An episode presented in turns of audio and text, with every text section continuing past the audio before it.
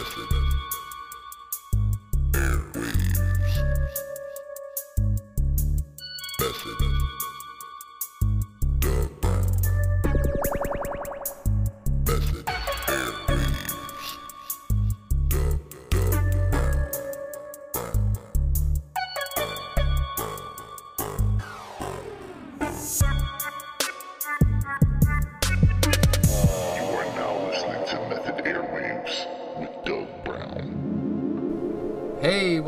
Doug Brown here with Method Airwaves, episode 18, titled My Music. Today I have a guitar with me, got a piano behind me, got some stage lights, and I'm just chilling. And I'll be talking about uh, my music. I figure why not? Music is a hum- huge, huge, huge part of my life. My mother was an accomplished pianist. My father was a connoisseur of classical music and opera. And then there was me. Uh, I'm a result of their upbringing and what my brother and I we had heard in the home, which was everything from Willie Nelson to ABBA to, of course, classical, uh, show tunes, and Wynton Marsalis, uh, Herbie Hancock. I mean, you name it. It bled through our pores. There was always music playing in our home. Thank goodness. And uh, we had a grand piano in our living room. Very fortunate to have that around because when I was a little guy, I would uh, jump on that piano and just tinker. It was a toy to me. You know, today kids have their devices and little buttons they can press, but uh, we didn't have that. For me, it was a toy. I'd go on it, experiment, play, and I pretty much was self taught on the piano. And my mom was playing the piano all the time, so that helped a great deal. And I'd later go on to uh, play guitar, and I went pretty far with that. I had a in my youth. I had a bunch of Casio keyboards. The early '80s synthesizers. I was in groups like, geez, U2, Duran Duran. I mean, uh, synth pop, of course, was big.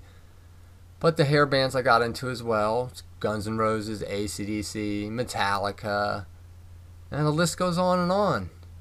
So, all these influences uh, got into my system, and I, uh, I started to write songs really, really early on thank goodness. And uh, I'm still playing all the time. I still write, I record once in a while. And I've got a wealth of uh, material. I've recorded approximately 20 albums. I know that sounds insane, but the years have gone by. And I mean, I started when I was probably, I would say, seven or eight when I first got into doing my own uh, recordings and composing. Now, this was a time where we didn't have a lot of resources, especially as a little kid. All I had was a tape recorder, this square thing that uh, people from my generation are well aware of cassette tapes, and uh, is this square unit that you could just record. And uh, I would multi track by taking more than one tape recorder. So I'd record one track.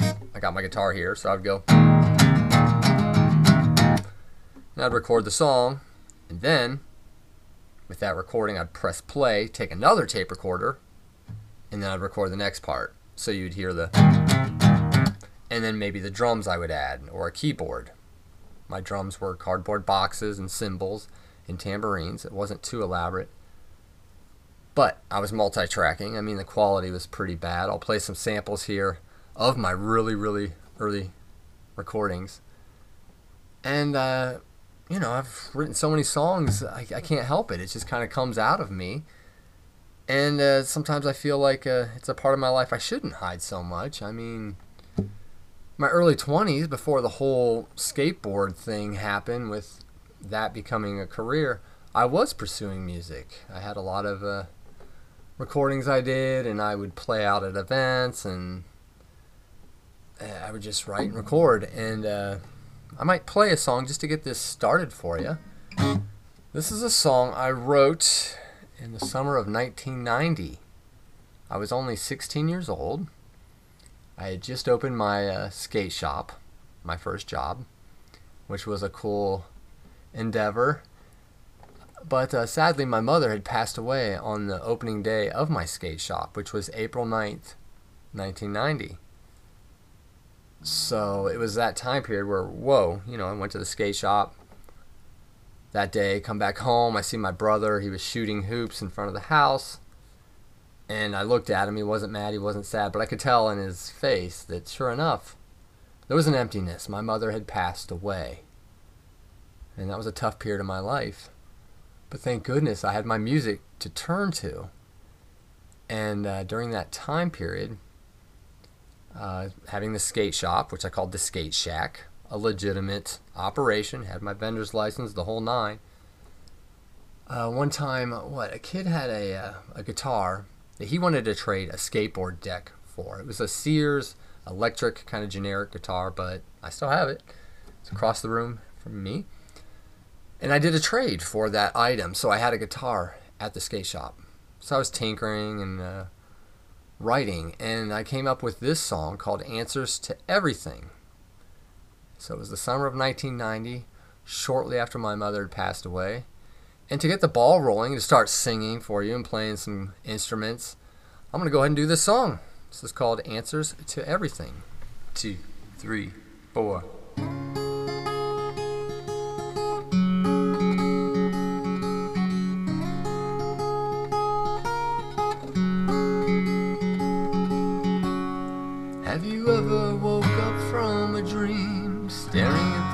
Dark, wishing never awoke, and you paint yourself a picture?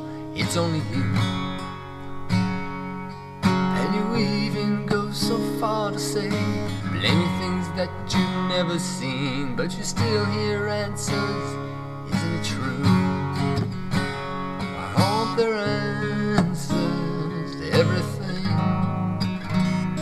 Why aren't there answers everything? Answers to everything?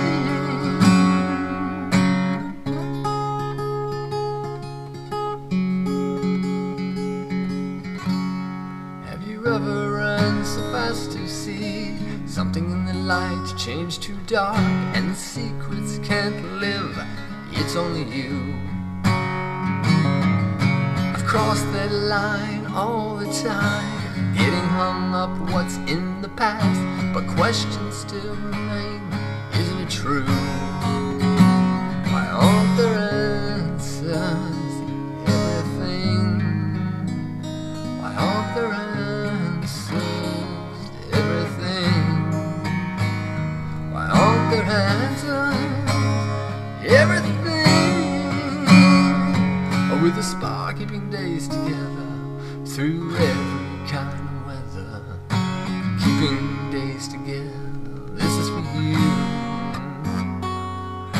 I take the time to do the best. I Try to keep the problems all at rest. This is for you. This is for you. This is for you. Have you ever woke up from a dream, staring at the dark, wish you never awoke, and you paint yourself a picture? It's only you. And you even go so far to say, blaming things that you've never seen, but you still hear answers. Isn't it true? Aren't there answers to everything? Why aren't there answers everything? Aren't there answers everything?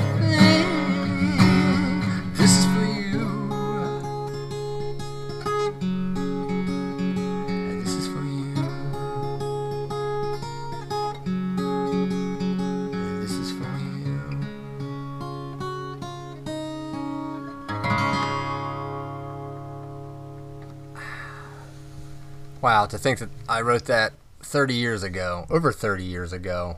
I listen to the lyrics as I'm singing them now and like kind of interpreting what I was trying to say during that uh, time period. It's interesting.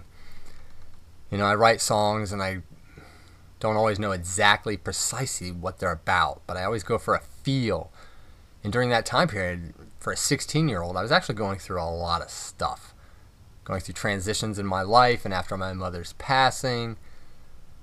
So uh, I think that's what I've loved about uh, writing and recording music is the expression.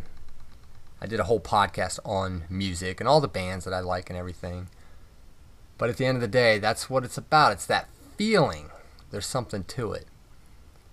And let's go back in that time machine. We're going to go all over the place with different genres that I've experimented with through the years. You'll hear some crazy stuff on this podcast. I'm uh, putting myself out there doing this, but so what? You know, music, it's part of me. Why bury it? And it's, yeah, it's a big part of me.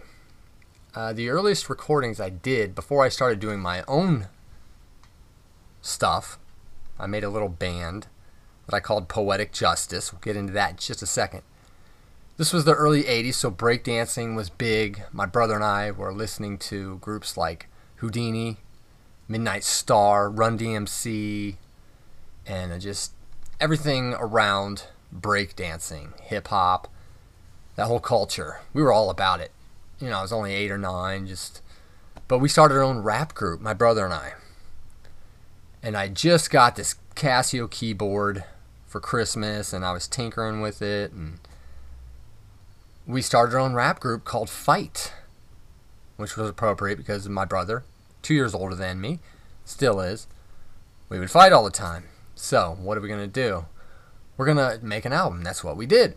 And you're going to hear a sample. Oh my goodness. It was a full album though. We would make covers and this song uh it's called Old People. Now, this time it was just one track. We had a turntable, my dad's old record player in the background that we're scratching. We'd take records and you know, pretty medieval in the way we did that back then. It was so long ago and so uh, guerrilla, if you will. And uh, this is a sample. I'm not going to play the whole song. We'll be here all day listening to this crazy stuff. Uh, real high pitched voice because we were little kids. But check out Old People by Fight. okay.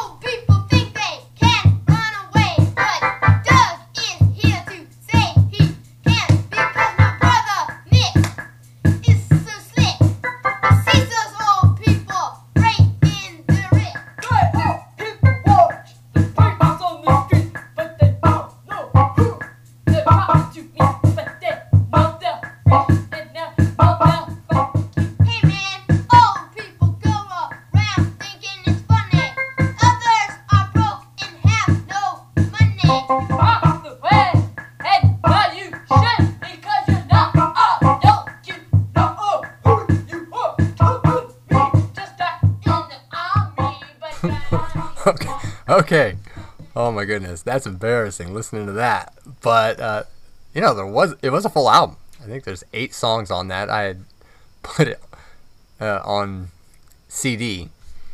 Still cracking up over that. I haven't heard some of this stuff in years. But that's what I did with a lot of my music. I ended up digitizing it, putting it on CD, which was a whole process in itself. So, shortly after that period, like really quick after that fight period, I started my own group. Like I said, called Poetic Justice. I got the title from an Arnold Schwarzenegger movie, and I wanted to start my own one man band. Why not? I wanted to be legit about it too. So I did. I wrote my own songs. I'd have an album, have the title, and have like eight songs per album. it was cassette, and early on, like I said, I would multi track just with separate tape recorders. Eventually, I would get a four track recorder, which was like state of the art at the time. This was the ability to take a cassette and uh, record up to four tracks. One side would be track one and two, the other side would be track three and four. So, I mean, this was a big deal at the time to plug in a keyboard, record it, then the guitar, then your voice, and you could even bounce tracks meaning you could take three tracks, combine them, and then put it on one, and then keep building However, the uh, the quality was always really pretty poor. You'd get this big shh hiss at the beginning of each song, or if there was a pause. Now, my very very first album was called Poetic Justice, self-titled, and this is embarrassing as well. Um, but uh, here is a track from that. Here we go. Poetic Justice. Here's a song from the first album.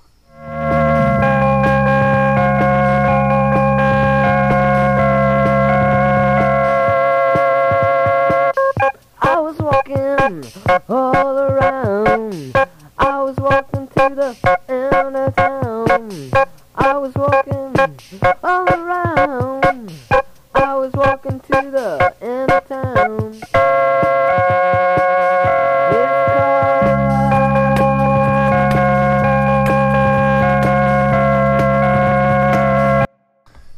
There you have it. Apparently, I was walking all around town. My lyrics did improve through time, I assure you. That was early 80s. That was maybe 84 or so. And uh, for each album, I would make a, a cover. And it was pretty elaborate. And uh, what I would do, I was a big dreamer. I would pretend that I was uh, going on tour. It was pretty elaborate. Most children take the comb in front of the mirror and sing, and I'm a rock star. I went the extra mile. Indeed, I would uh, create these tours. So uh, maybe one day I would have my itinerary. I'd say, well, I was in, let's say, Chicago, and I'd make up a stadium name, whatever stadium, and I would perform the whole entire concert. So I had an instrumental version of the songs from this particular album and I'd play uh, in my basement. My the carpet strands I would pretend were people, and I had a whole elaborate stage. It was cool. My basement was unique because it had like a platform that looked like a stage. So I had lights, uh, costume changes, everything. And then maybe the next day I'd go somewhere else. Maybe I'd go outside, set up my whole stage. I'd pretend the grass blades, that was the audience. Ugh. I was out of my mind, but I was being creative. And for each album, I would do this. So uh, this went on for a little bit. My mother, thank goodness, caught wind of this and said, Look, Doug, uh, what you're doing is awesome. You're shining. You have a, uh, a light. But to be in that light properly, you got to put your dreams into action. So thank goodness she persuaded me, along with my father, to audition for a production of Tom Sawyer. And I did that, and I became basically a childhood actor. Making a long story short, and I got discovered thanks to Francine Leroy, who became a mentor, and I was on stage for real. But if it wasn't for that time period of doing those little albums, I don't know if I would have landed there. So, with this poetic justice thing, I did several albums. Several albums. And eventually, as I crawled into high school, I kept the albums going. No, I didn't go in my backyard and pretend to be the rock star guy because by this time I had uh, been doing talent shows and I was getting my fix through being the performer in plays and what have you. But I just decided to actually just call myself Doug Brown, real original, but solo artist, whatever. And I, I kept those albums going. And I'd made several, and I was in bands in high school. My first big band. No, no, let's go back. Junior high, I was in my first band, 1987. We were called The Attitude. I was the guitarist. And uh, wow, we were something else. I've got a video of us. We were, wow, just punk rock all the way. Kind of heavy metal. This is when hair bands started to creep in. So I did do that. And then later in high school, I got into a band called Volcava, where I was the lead guitarist and singer. We were a unique group in that we would take songs like the Beatles or maybe a Prince song and we would metalize it. We'd make it heavy metal. And we played everywhere from chicken coops to uh, roller rinks, a lot of all night skates. And since I had the ability to record and I knew how to produce a cassette album, I did that with this band. So we would sell our uh, albums at events, and it was kind of cool. You know, 15, 16 years old, doing that and signing autographs. And because prior to that, I was on the stage with talent shows and being the childhood actor, but now it morphed into getting even more legit because I was, you know, in a band and we were playing in front of people. We had fans. It was cool. We created a buzz within the school and the community, and that was fun. Uh, I was the youngest one in the group. Everybody was a year ahead of me, so after graduation, after they graduated, you know, I was left alone and really got into my uh, solo stuff. I wrote a lot of pretty good stuff, not to toot my own horn, but listening to the stuff, there's some deep stuff. I'll give you a little a sample. This was 1991. I just called the album Doug Brown. It was my, uh, I don't know what you'd call it, self-titled, you know, just here we go. There's a few songs from here I'll play just for fun, and then we'll take it up to speed. I'll play some piano and some guitar for you. Here's some of the that album from 1990. You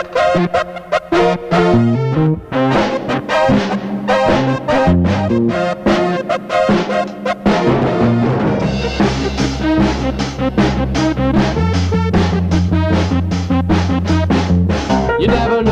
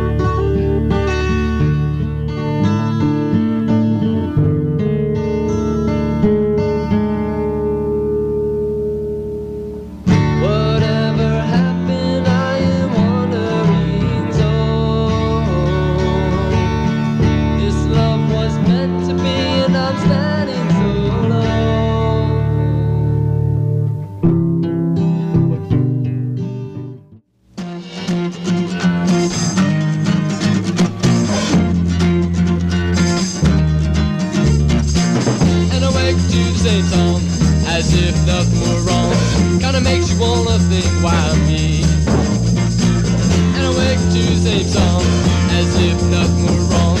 Kinda makes you wanna think, why me? I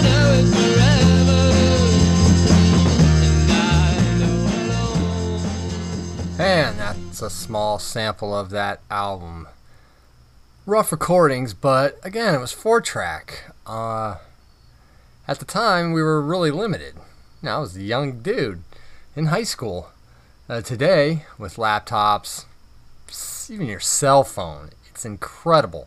Unlimited tracks, samples. I mean, the sky's the limit. But back then, uh, I did what I could. You know, I would uh, rig microphones, and during that time, I had a drum set. You can hear that. I did do all the instruments and the harmonies and everything in between. I was just creative. I was flowing with these juices. That album had 18 songs on it. If I was told right now to produce a song or an album with 18 songs on it, ah, take me a while. But then it was just overflowing. Uh, oh, one track I might play real quick, even though the recording is rough, It's called April. It's at the very end of the album. And it's interesting to hear that now because April was the month that my mother had passed, so clearly it was a wink to her. And the piano that I'm playing this on uh, was the piano that she played on, the Mini Grand Yamaha piano. So I'll play a bit of that just to take me back to that time. Here we go.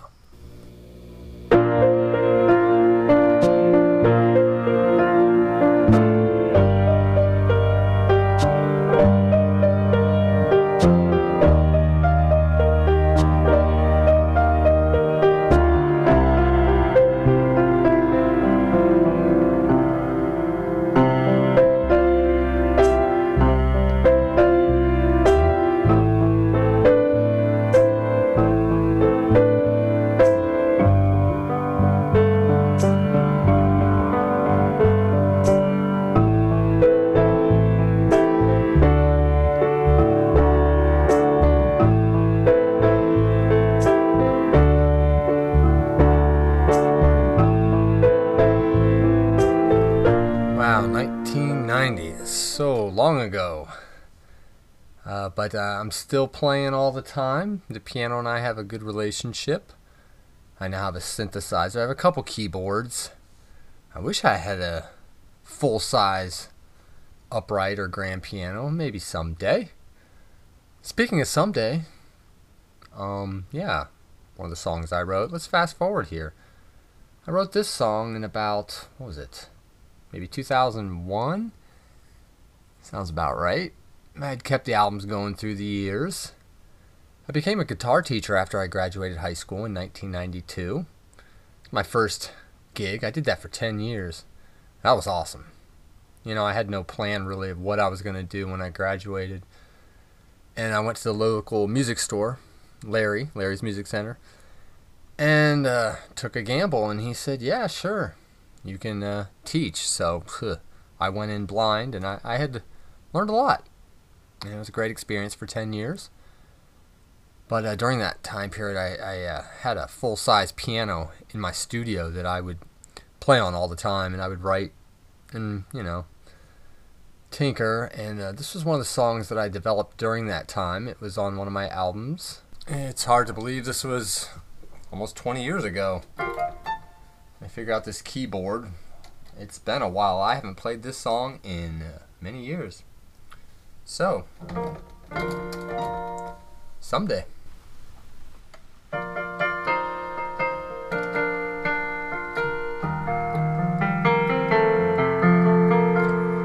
I've been waiting so long to sing this song. There's something that I wanted to say. With you in my life, I feel so complete. I'm tired of always feeling alone. I'll be with you always. I take you right to me. Someday we'll be together. Someday we'll see those stars. Someday might take forever.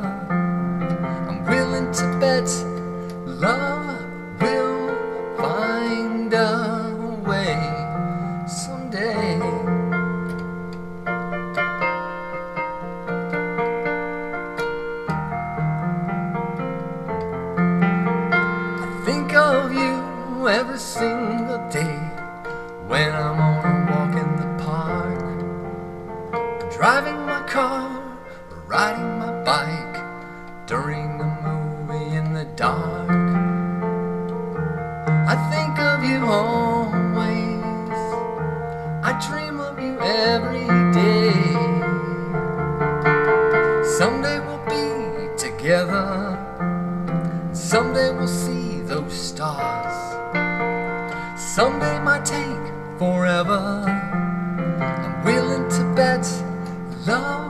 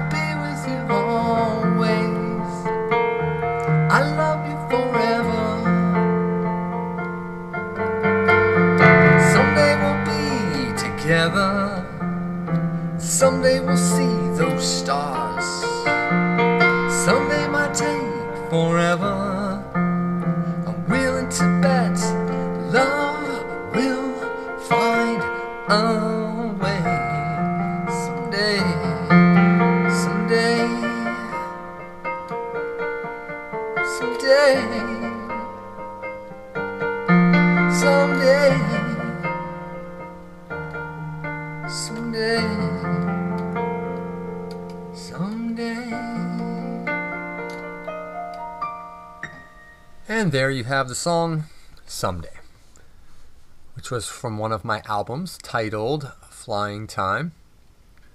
That was a song that uh, just flowed out of me. It wasn't difficult to put together. Typically, when I write a song, I don't construct the lyrics in the beginning. I always have a ton of riffs and jams and things in my head, whether it's piano or guitar. And I had had that piano piece for some time, and was just one of those moments. I felt inspired and uh, had some stuff on my mind, and it just came out. Uh, I never force songwriting. I don't enter a room and say, Today I'm going to write a song. No, it's got to hit me where, you know, maybe I'm out and about and I'm like, Oh, I feel it. I hear a melody, and then I always have a pen and paper always with me. Um, and I will write down the lyrics real sloppily and blah, and, and I'll go home and I'll really put it together.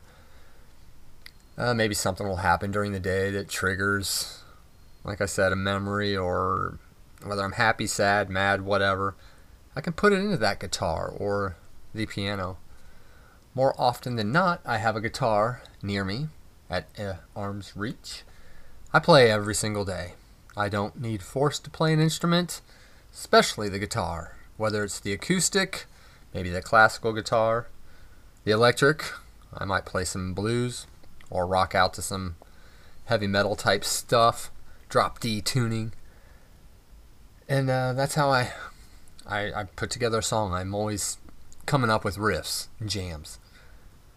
So, uh, moving along here, through my music life and songwriting, I've always had so many different genres.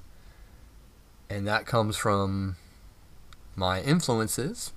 I mean, the Beatles, from Guns N' Roses. I mean, I have hundreds of CDs. I'm looking at them as we speak. And everything from Willie Nelson to Neil Diamond to uh, Prince to, yeah, you name it, John Denver. Uh, and that has flown into my system and out comes whatever. And sometimes that makes it a little tricky. I'm not trying to market myself nowadays. I'm just playing and writing for fun. So it makes it tricky when I do sit down to make an album and put my songs together because my styles all they're all over the place. It's kind of like a marketing person's worst nightmare. But I'm not trying to be contrived or be put into a category like, oh, this is an acoustic album. No, it can be anything. But I've had phases through my life of certain albums that, oh, well, this one was kind of a dance one, and but I'll always have a mix. That's just kind of my style.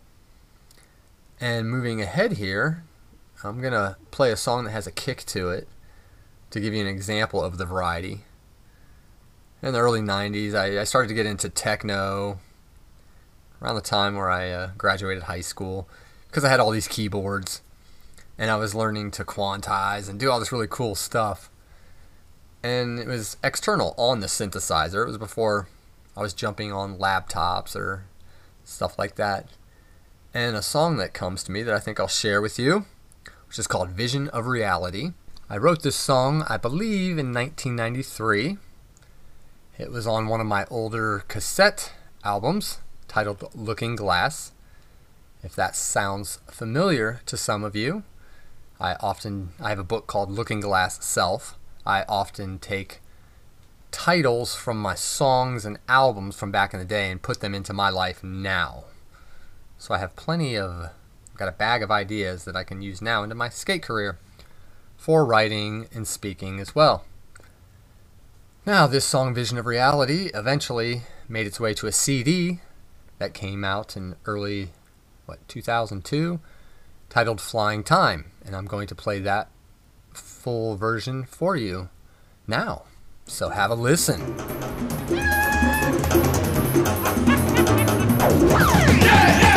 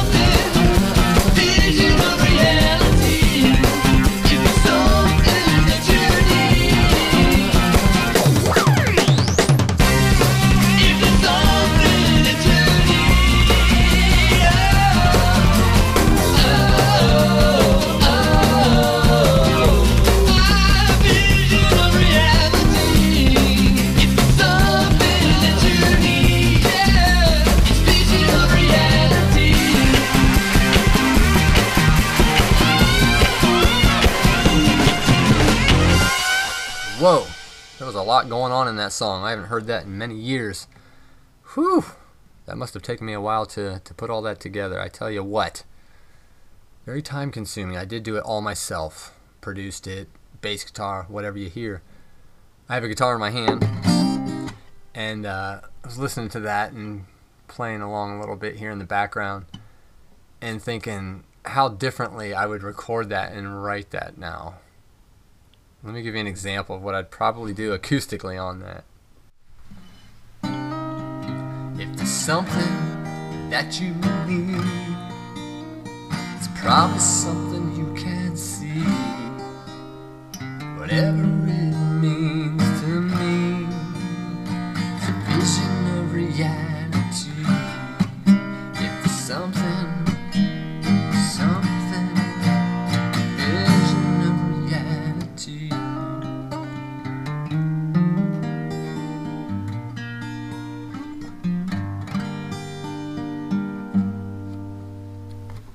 funny to hear the difference in tone and uh, vibe, how you can change and manipulate a tune.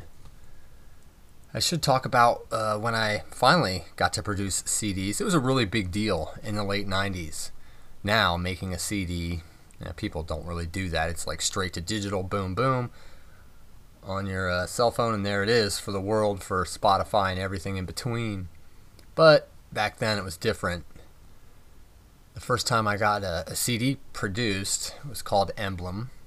This was the year 1998. I met a guy that uh, could take all my songs I had on cassette and uh, put them onto CD, and it was five dollars a pop. So if you can imagine, you get 100 CDs. I mean, it adds up for a little independent artist.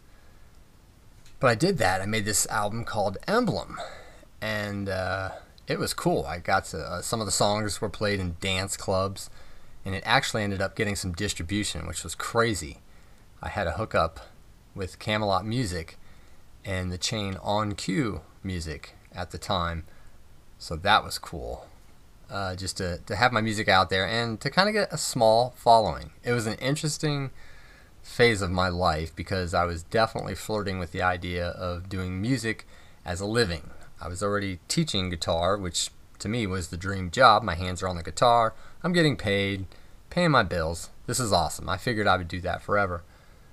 So I put out a bunch of CDs through the years, but in the timeline that is my life, the skateboarding thing fell into my lap. I was always skating during this whole entire time. I was competing, I was doing all kinds of stuff for those of you who know my story, great. For those who don't, I mean, I did a whole entire podcast titled Solo, Episode 1, that talks about my skate career. But I had this music life, and I was really, really swimming in it. It was, I was writing, recording all the time for many years. Before the year uh, 2002, where I turned pro, it became my living and my career, and here we are, pretty much 20 years later. And it's fun to dip into these uh, old CDs to the archive, and especially going way back, to those old cassettes. And I've enjoyed sharing these uh, songs with you. I have hundreds of songs. It would take me hours and hours to play all them for you. But uh, let's see, I'm going to go for another album. I'm going to play a tune for you, just a short version. This is a song called Changes that I wrote in the year 2000 from one of my albums titled Nucleus, which is a title I used in one of my skateboard DVD releases years back. I'll do this little unplugged version for you.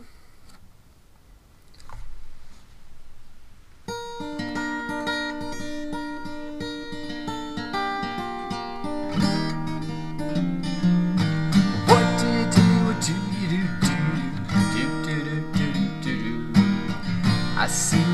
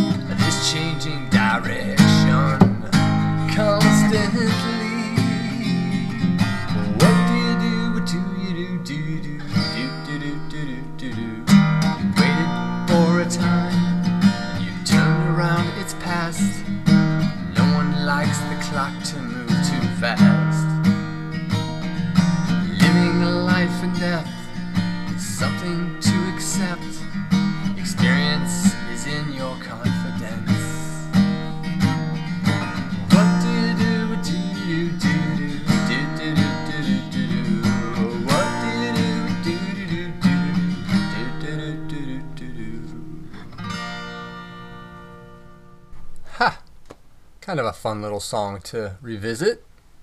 And the original on the CD is much longer, but you get a, a taste of it. Now let's switch gears again. We got to keep the funk going. I got a lot of funk in me. This is a song from that same album. It's a little funky and different, and uh, I was limited on how many tracks I had. It was recorded on a digital recorder called an MD8. It was really kind of pricey at the time, but I came up with a fun little tune called Bubble Boy. I'll play the actual song from the CD. Check it out. Bubble Boy.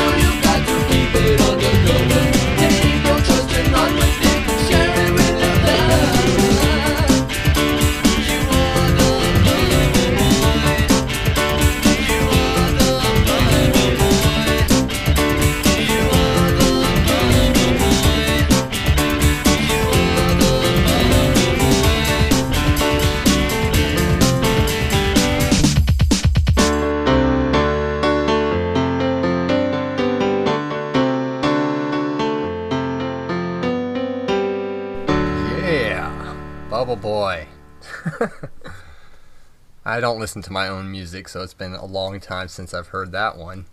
Kind of a raw little tune, not a lot to it on production or anything, but I don't think I was implying that I was the Bubble Boy. It's a song about uh, being different and uh, sticking out and believing in yourself, and kind of works with my message when I speak, uh, when I do my motivational speaking. Oh, these songs. There's so many songs. And I did a lot in my music years as far as recording and had a really neat experience at Ashland uh, University for uh, one of my songs called Looking for Something from one of my albums titled Looking Glass Self, which became one of my book titles, my self help book. But as a uh, course, this class was doing like video production and they used that song and made me a video which was really kind of a unique experience. I was invited to this campus at the end of the course and they had a whole set and a crew and that was cool. And those were really good years. I learned a lot from that and uh, i got to play out a lot different venues and meet cool people and just do a lot. It was fun now there's just so much material. I wish we had more time. I'll most likely have to do a part two to this someday. sometime. And oh yeah, there are a bunch of skateboarders a few years back. To my surprise, did this tribute uh, thing to me. It's on YouTube. You can look it up. Just look up Doug Brown Love Love, and it was really cool of them to do this. It's one of my tunes from years ago that they got a hold of, and they put it in their skate video and they posted it. It's cool. It's fun. I appreciate it, guys. Thank you.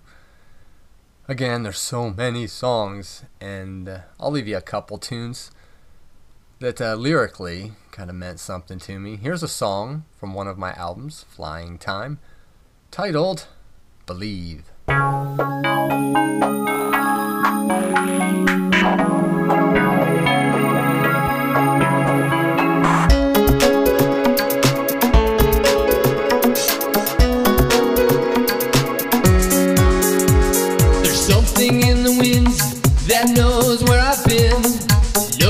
My secrets and everything within. Is this my imagination?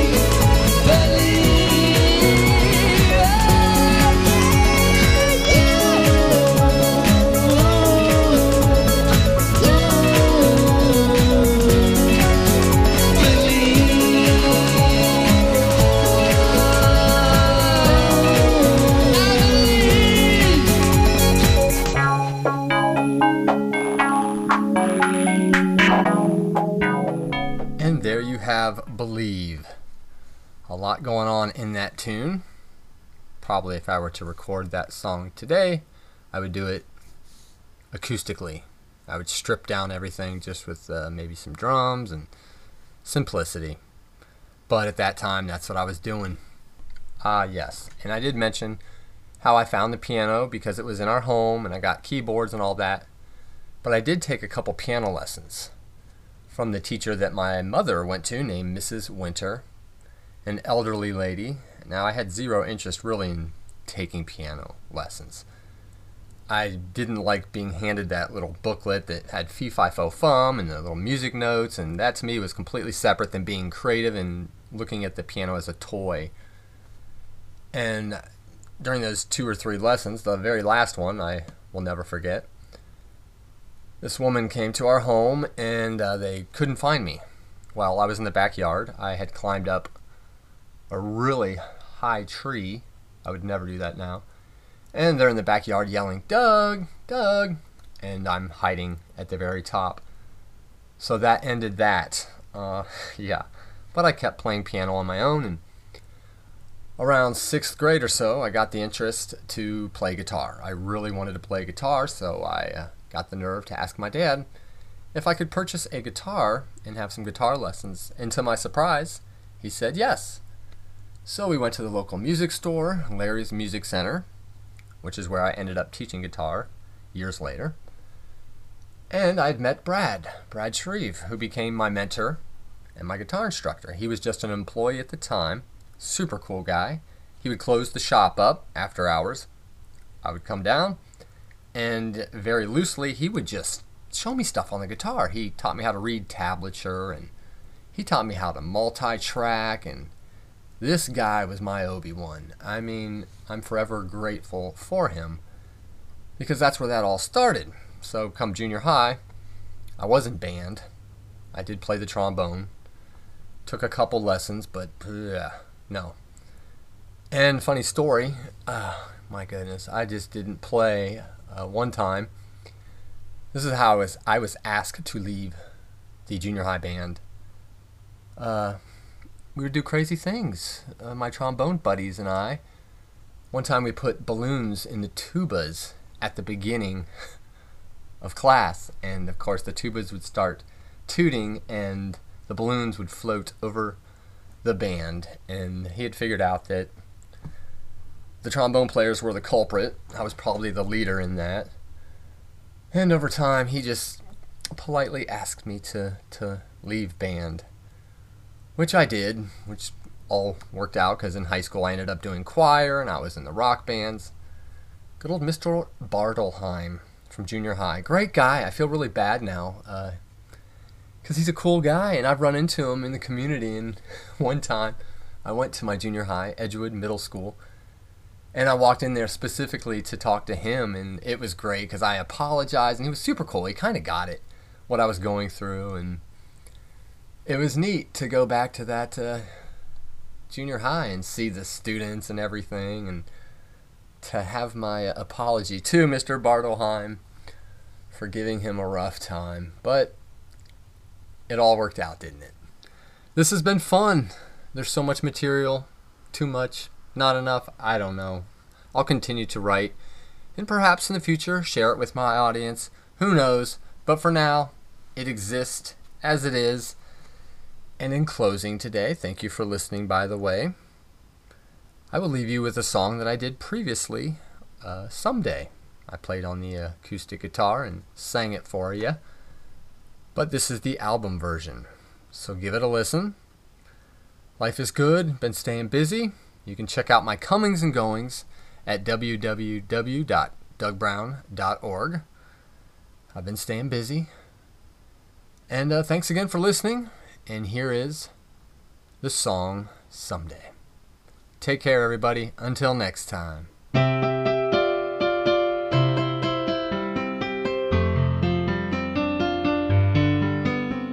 been waiting so long to sing this song. There's something that I wanted to say.